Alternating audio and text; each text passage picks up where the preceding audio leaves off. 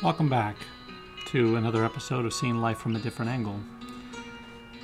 I have come to realize that uh, in many ways, these podcasts um, seem to attract an interesting response. You know, the longer ones, I think, you know, designed as they were to kind of give, you know, people who are probably traveling to work or, you know, just have a little bit of extra time the opportunity to, you know, listen to something for about 20 minutes, 25 minutes. But I started recording the daily podcasts, um, not really every day, but I started recording daily thoughts. And I find that in many ways, people are responding to those in so many uh, greater numbers, probably, than I would say are existent for the longer term podcasts. In much the same way, you know, I started doing blogs um, back in October or November of last year um, on seeing life from a different angle at WordPress and have not really found much response, but certainly many more responses once I started posting them on Facebook. And so, you know, all this is new to me. All this is, you know, a new experience. You know, I, I was a uh, therapist for 26 years, um, psychoanalytic therapist for 26 years, and over those 26 years plus the 10 before it, where I was, you know, involved in all different levels of mental health at the community level as well as private psychiatric hospitals and those types of things. You know, all of this um, kind of came as new to me you know, I'm 60 years old um, and have very little knowledge, honestly, about this whole uh, social media type of thing, as well as podcasts and blogs. So I appreciate all of you who have been listening, bearing with me through all this time um, as I stumble as trying to figure this all out. I really do appreciate that. You know, I, I was also looking at the um, Facebook postings that I had made recently, and I noticed, and I don't understand necessarily why, so all I can do is conjecture, but I noticed that I had several individuals who were following me on Facebook drop out. And I can't help but wonder what it is that made that the case. You know, what is it that made somebody say, I don't want to listen to this anymore, I don't want to read what it is you're writing anymore, whatever the case might be. Certainly, I will say that my podcasts, as well as my blogs have been increasingly focused on the Christian aspect of my life, and you know certainly a lot of thought and process around um, C.S. Lewis in particular. It doesn't mean that the Freudian side of me is gone by any stretch of the imagination. I podcast a couple weeks ago about the notion that I had that you know both C.S. Lewis and Sigmund Freud were correct when they talked about morality, but that they were both talking about morality in two different realities. That C.S. Lewis was talking about morality in a wide open reality that we experience in childhood when we have that link between our mothers and God.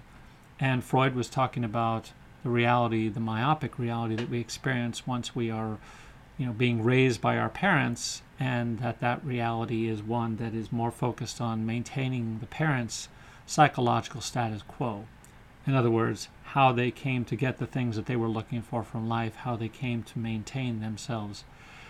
And so i think part of the reason why it is and i could be wrong so i'll give possibility to that but i think part of the reason is is that i've been talking a lot more and had recently talked as well about the recent decision that has not yet to be officially announced by the Supreme Court, but the decision about Roe v. Wade being unconstitutional and therefore having to go back to the states to make the determination. You know, and, and I think that is really a fascinating and hotbed issue in so many ways. And, you know, I, I couldn't honestly even tell you where my own kids land on this because I think it's one of those types of things where we just don't talk about it. You know, we don't talk about it. We we let the extremes of both sides talk about the issue or yell about the issue or cry about the issue or whatever the case might be. But we never really seem to talk about it at a quote unquote civil or middle of the road level. You know, I think that in lies something that is complicating us as a country and as human beings as well.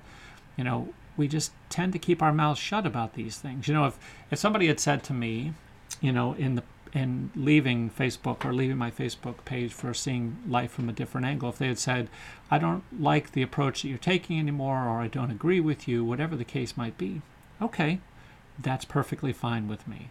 You know, every one of us is going to have different opinions, and that's a lovely thing and also a fascinating thing, you know, because the motivation behind each person's different opinion says a great deal about that person, where they came from, or what they've gone through in order to get to that place. You know, none of us are raised to see things in a very open fashion. Each of us are raised with fear and a measure of trepidation because we're raised by parents who, in their own fear and trepidation, have made the determination that their status quo is all they know and they don't want to challenge it, they don't want to change it, they don't want to risk it. You know, in our own ways, human beings are an addictive species. You know, we, we find something that we believe can gratify us and we cling to it as if it will. And the truth of it is, in a moment it does, but it doesn't really gratify. As we've talked about before, the most that it can offer us is a temporary reduction in pain or discomfort or tension. And, you know, that's ultimately not much of a way to live one's life. As a matter of fact, it's not living at all, it's subsisting, you know, or existing at best. You know, so I think it's one of those types of complications that we have as human beings is that we tend to keep our mouths shut because we do live in fear and we do want to make sure that we avoid anything that might arouse retribution from others. And that's why this whole experience, this whole um, abortion question is a fascinating one because we get to see these individuals who are spilling themselves on either side, spilling themselves into this conversation. You know, some with vigor and vim to the point of threatening the justices of the Supreme Court, threatening Catholic churches, you know, um, saying that they're going to come storming in and, you know, letting us know, those who attend church, especially myself, I'm a Catholic, you know, attend church, they're going to storm these churches and protest about the ruling of the Supreme Court, you know. And it, it is a fascinating thing because, yes, I am on the one hand saying, yes, you should have the freedom to talk about these things. But it's also important when we talk to be able to listen. My mom used to say, you know, God gave you two ears and one mouth so you could listen twice as much as you speak. I know it's an old old saying, but you know, I cherish that saying because it's something that makes me think, you know, do I pause long enough to consider what it is that someone else might be experiencing, what they have been through, what they are going through now? When we think about the question of abortion, you know, for instance, why is it that there is such venom, for want of a better word, on the side, one side that is screaming because they believe that something that they have become used to or something that they deserve or something that they want is being taken away from them you know? And you know it is a fascinating consideration you know? I was listening to a listening to a radio show today um, and the host was talking about um, how it is that amy coney barrett had talked about in her in her um, process of becoming a justice in the Supreme Court, how she had talked about um, sexual preference. And she was blasted for that because she was, you know, giving the impression that you, you cannot make a choice of, you know, that she believed you, you were making a choice. And she was blasted for that because she was told basically, this isn't my choice. This is something that happens to me. And so it is fascinating because really when do we make the decision what is our choice and what isn't our choice you know isn't it kind of uh, inaccurate illogical to say the least for us to say that we have choices over this but we don't have choices over that you know and it's a fascinating thing for us to consider and i think it's one of those types of things where it doesn't come down to reason it doesn't come down to conversation it doesn't come down to logic what ends up happening is the louder voice tends to win you know, it's you know, it's not speak softly and carry a big stick. It's carry a little stick and speak very loudly. You know, and by little stick, I think what I mean is, or I know what I mean. What I mean is that, you know, it's It's a cause celeb. It's a cause for the moment. It may mean something to you in this particular moment, but stop and ask yourself, why does it mean something to me? Why am I so vehement about this this particular cause that I am willing to scream and yell at someone else's face? Um, you know, when Donald Trump was elected and the people who were screaming to the sky, you know, how can this possibly be? You know, that Donald Trump was elected, it's ruining my life. You know, stop long enough to ask yourself, or for us who are watching this, stop long enough to consider okay, well, what is going on within this person that makes them think that this is how life really is, and this is what they need to do, and this is the fear that they're contending with? You know, I, I look at the way we as human beings function, and this is what I've done all my adult life. You know, and I can't say I've done it perfectly, but it has allowed me the opportunity to kind of consider what it is that really drives us. You know, a patient of mine had once said to me, you know, actions speak louder than words, and that is the credo that she goes by. And I said to her, but it's important to consider one addendum to that, which is that motivation speaks loudest of all. I can act in a particular way. I can say I love you. And as an example, I could say that I love you. And that means one thing. For her, it would mean I need to show her that I love her. Okay, I can do that too. But then it becomes a question of what is it really that's motivating this? Am I motivated truly out of love for this other person? Am I motivated out of a desire to avoid being lonely? Am I motivated out of a sense that of obligation that I need to give back or give to this person what it is they believe that they need? There's any number of motivations including the healthy one, which would say, I love this person because I see value in them, and I see in them that they are a child of God that deserves to be loved, and I want to give that to this person in the way that God has given it to me. And so I think when we consider the choices that we make, you know, how we act, the decisions that we're going to make, whatever the topic might be, it's important to stop long enough and consider what is it that's really motivating our thoughts in these moments. And indeed, what is it that's motivating us to say nothing? To say nothing and to avoid it altogether, whether it is, on Facebook, where a person will stop following someone but never really tell them why, or whether it's on Facebook where they will scream and rant at another person, uh, you know, using capital letters to say, I don't agree with what it is you're saying and I hate you and I hope you burn in hell.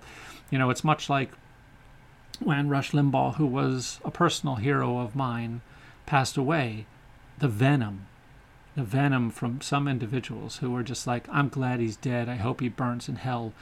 You know, it's two, there's two sides to this.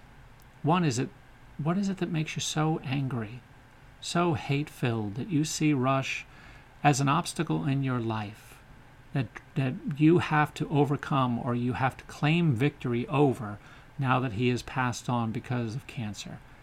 You know? And the other side of this is is there any consideration given to Rush? Any consideration given to another human being, our brother in Christ? You know, is there consideration given to that?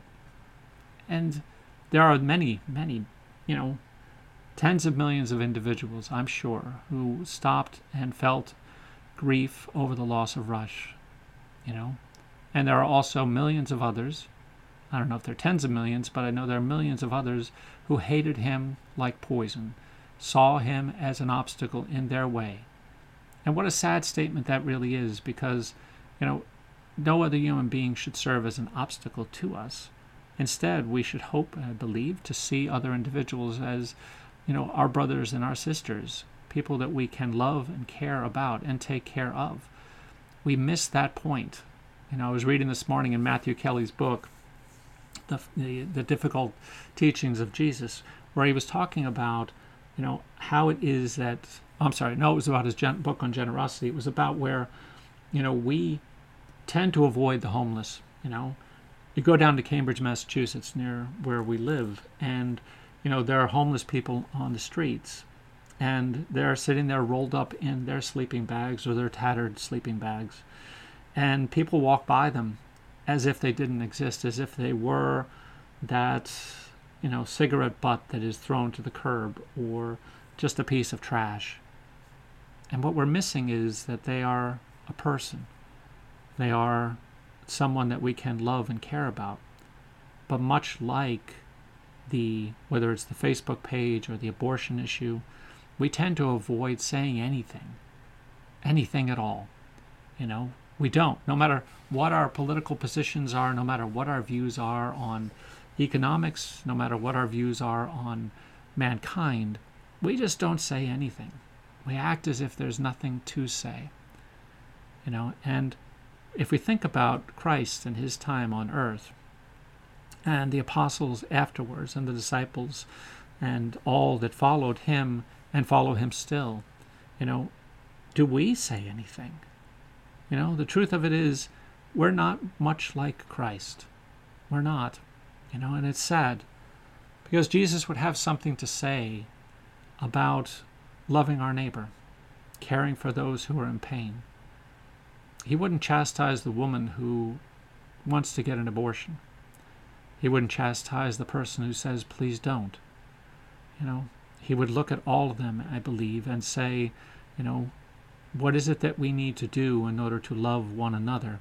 What is it that we need to do in order to not let our sins guide our lives? You know, what can we do to be there for each other? You know, it is about making sure we don't cast the stone because each of us has that timber in our eye that blocks our view and our ability to see and understand the needs of others, the longings of others, the desires of others, and the ability to love and be loved by others. You know, we're a crazy race of human beings. You know, we really are a crazy species. You know, we we look at the world around us and we see such beauty. We take pictures of landscapes. We go to places that are beautiful, whether it's Venice or Florence or, you know, England, whatever the case might be. You know, places that I have been, Austria. You know, we look at the beauty of these places, but do we see the beauty of people? No, we don't. We see, sadly, I think, more often than not, people that either agree with us and we like them, or people that don't agree with us and we hate them. We don't see our brothers. We don't see our sisters. And we have that choice. We have the choice and the opportunity to see others and to say something to others. To not just be this silent majority that does nothing and says nothing, despite what we may believe. We have this choice to love or we have the choice to be afraid. And there are voices out there that will try their best to mute every one of us who seeks to speak, no matter what your opinions are. You know, there are going to be voices that will seek to quiet you. And I think that's what social media was initially about, was the ability to have, to give everyone a voice. And it has failed. It has failed miserably. And I applaud Elon Musk for saying we need to try something different. You know, we need to go back to free speech because free speech was about giving everyone the opportunity to have the voice. You know, when it becomes about the loudest amongst us, the people who speak loudly and carry a little stick, when it becomes about them, people become even more afraid to say anything at all. You know, we're shy to mention who we vote for. You know, if that person that we vote for is not who civilization that we live in, society that we live in, would support, advocate for. You know, am I afraid to go out and say I am pro-life? Am I afraid to say that I am a Christian? Am I afraid to say that I love my neighbor? Am I afraid to say that I love my enemy? We have to make that choice, day in and day out, to make these decisions, to decide for ourselves. You know, is life only about doing what it is that I believe will keep me safe? Or is life about love? Your choice. Be well.